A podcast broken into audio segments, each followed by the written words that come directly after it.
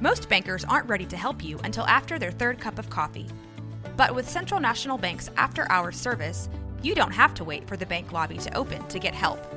You can contact us from 6 to 8:30 in the morning or from 5 to 10 in the evening, and we'll connect you to a real, live, local person who can answer questions and fix problems 7 days a week. Bank different. Bank Central. Central National Bank. Member FDIC. This is a Rogue Media Network podcast. All about Hurricane Idalia, and it made landfall earlier this morning as a powerful Category 3 storm uh, in Keaton Beach, located along Florida's Gulf Coast near Tallahassee. After rapid intensification over the past couple of days, the path made its way through the warm waters from the Gulf of Mexico. We are on the other side of it, making its way towards Florida, and it briefly registered at a Category 4 storm before downgrading quickly before it made landfall, thankfully, there. The max sustained winds were 125 miles per hour. The storm was downgraded to Category 1 hurricane strength after about two and a half hours after it made landfall now down to about 90 miles per hour, but it's still affecting parts of the U.S. along the sure. coastline, Georgia, and the Carolinas as well. And so this is a storm that thankfully could have been a whole lot worse. Um, it hit in a place where that wasn't as populated. If you remember last year mm-hmm. around this time, we were talking about Hurricane Ian, also yes. an I named storm, um, but where it hit, it was definitely a stronger storm too. It's Category Four strength, almost borderline five there, but um, it hit a more populated area, so you can really see where the hurricane hits. It matters, um, but they still have record storm surge in the area that it hit, and flooding still ongoing hopefully folks in Florida kind of are used to preparing for this kind of thing, right. and hopefully most of them got out of the way. You know, went to those you know safe safe places. And you know, again, I think Governor DeSantis was saying a few things about you don't have to travel eight hours to get to a safe place. You can go to a secure zone mm-hmm. further inland, and there have several of them there. So hopefully everybody's all right haven't heard about anything as far as injuries at, at right. this point. So That's good news. Yeah. We'll find out. You just feel for those people that were impacted by Ian last year. You yeah. know, were probably just terrified as this was mm-hmm. coming again on the same side of Florida. But luckily, it sounds like it wasn't too terrible for those areas that were hit last year.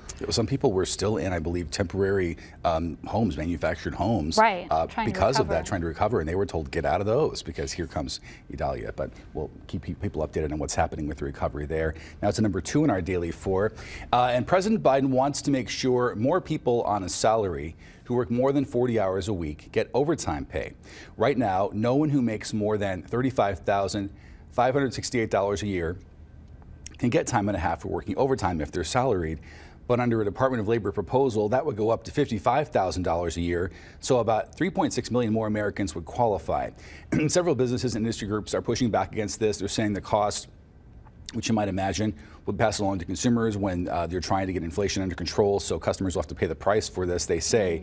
Uh, but now, as far as you know, the debate, this moves into a regulatory process. It'll last several months long, and there's a 60-day public comment period. There could be court challenges, as you might imagine. So this is, you know, you can see both sides. But I think at the very least, if this were to happen, maybe more, you know, more employers would avoid abusing that salary status. You know, a lot of folks right. maybe you'd have the authority if somebody was under salary to get them to work more hours. Um, it's not really good karma, but it does happen, and so maybe this would kind of keep them from doing that to folks without them getting compensation because they'd have to pay that right. nobody wants to lose the business either. Yeah, maybe it's a way to get people back in the workforce too. You know, we had the mass exodus um, from COVID, and people like working from home. Does this apply to work, some work from home jobs Any job. too? This is a standard Any across jobs. the board. Okay. So it just basically, if you are salaried as opposed as opposed to getting hourly pay, you you know now if you make 55,000 or less instead of you know it would it would be but again it's got a little time to go through this whole process right incidentally this plan would also say every three years you'd raise that threshold. So as inflation okay. goes up, more people would be qualified for the uh, overtime pay. So I was gonna. What's what's the thought process on the cutoff?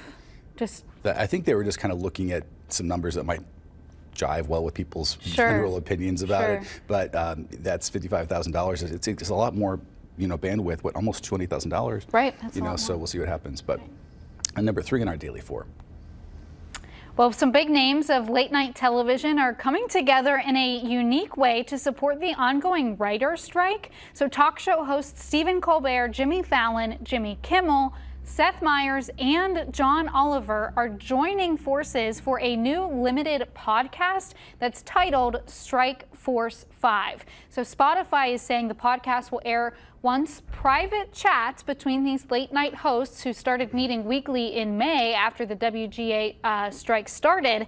And the series is going to have at least 12 episodes. Each host will serve as a rotating moderator discussing the complexities behind the continuing Hollywood strike. So the coolest thing about this is that the proceeds from the podcast are going to go to out of work staff from all the hosts' late night shows. So the staffers who aren't getting any work right now are going to get paid from the proceeds of this.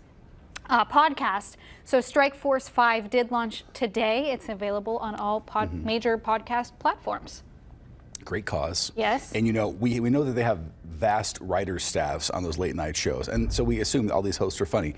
Now we'll get to see how funny they really are on their true. own. But I think we're going to have a pretty good time hearing. I mean, Yeah, you know, they're Seth, fun Seth guys. Mm-hmm. Meyers, you know, and from SNL, Jimmy Fallon, the same thing. They've got comedic backgrounds. Stephen Right. Colbert also. So we'll see how it all goes. Well, you know, it's so complex, like you mentioned. Like, I don't think we fully understand um, how deep some of these things go because um, there's a new movie out on Netflix. It's called "You're Not Invited to My Bar Mitzvah" or something Oh, yeah, like yeah. that, and it stars Adam Sandler's daughter. Right. And she's like coming up into stardom here, and she's I haven't seen the movie, but I've seen a few clips of her, and she's so cute and so funny. But like, she's a blooming star, but she's not even able to post about the work that she's already done Right. because of the strike. And so I feel for that like, that next generation of Hollywood too, um, who's not able to like talk about what they're doing because there's like some, you gotta like stay hush hush about it. Right. Apparently with some of the rules, maybe we'll find out on the podcast. But Sure.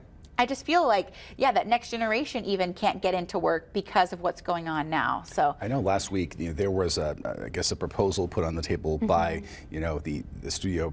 Uh, studio is essentially saying, "Here's what we can offer you," and it did have several of those things that uh, writers were asking for. So we'll see if there's some progress made on that, Right. Um, and if they want to do a little tweaking. But I mean, we're getting toward the fall season where you know A lot of shows usually lot of shows usually pop back up. So we'll see what how Yeah, I think it's 120 days or something into the, the strike. So it'll be interesting to hear them talk about it, to learn more about it. But I also just want to see these five together in a I room think it's and going to be interacting. you know, All the big yeah, we'll names. Right, exactly. They are for sure. Now number four in our daily four. Okay, this one's for your mouth here. We've got everything bagel chips are transitioning and they're partnering with Pringles now to give you a craving that you'll definitely want. We've got the every Everything bagel chip has sesame, poppy seeds with a hint of cream cheese blended with a toasted garlic and onion. That's kind of that flavor that you'll get in the new Pringles. Um, the aficionados of bagels, like myself, can now enjoy morning bagel in the crispy form anytime and anywhere. The new flavor will be available only for limited times at select retailers nationwide, and you can visit Pringles.com to find the new flavor at a store near you. If you visit the website, you can find more interesting flavors, including Philly cheesesteak. Oh, I don't know how you feel about that one. We've got um, ketchup. We've got Minecraft suspicious stew crisps. I don't What? even know what that is. No idea.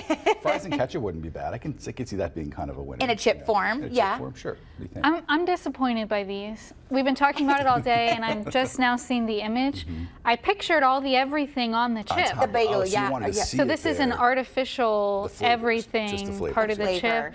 chip. Well, what what what bagel Womp womp. what bagel would you prefer to see as a, as opposed to No, no, every- I know, oh, oh, I know, see, I yeah, see, I but see. if, if it if- wasn't everything, babe, what do you think you'd like to see? In chip form? Yeah, I don't know. I would probably go everything. I like a uh, blueberry bagel, but I don't know about a chip. Mm-hmm. that's a good yeah, i finding a good chip. So Onion yeah. bagel, Asiago cheese. Ooh, that's a good Asiago one. cheese. Hey, listen, Yeah. you know our bagels around here. They're delicious. I know. I told you I'm a bagel uh, afi- aficionado. I'm like ready for it. I'm bagels everything. Well, and also gives Snap you the flavor. bagels. Gives you the flavor without the, having the whole thing, because that's a lot of it's a lot of Yeah, bread. It's a lot of carbs true. in there. So Sometimes I say though that like the everything bagel is good, but why do we need like everything? You know, uh, some of those things are good, but that's a lot that we're putting on there. It's really everything. poppy seed. You take one away, onion, and it, it changes the whole thing. That's true. It's the whole complexity of everything together. it all works together like a The kitchen sink, yeah. A delicious symphony of tastes.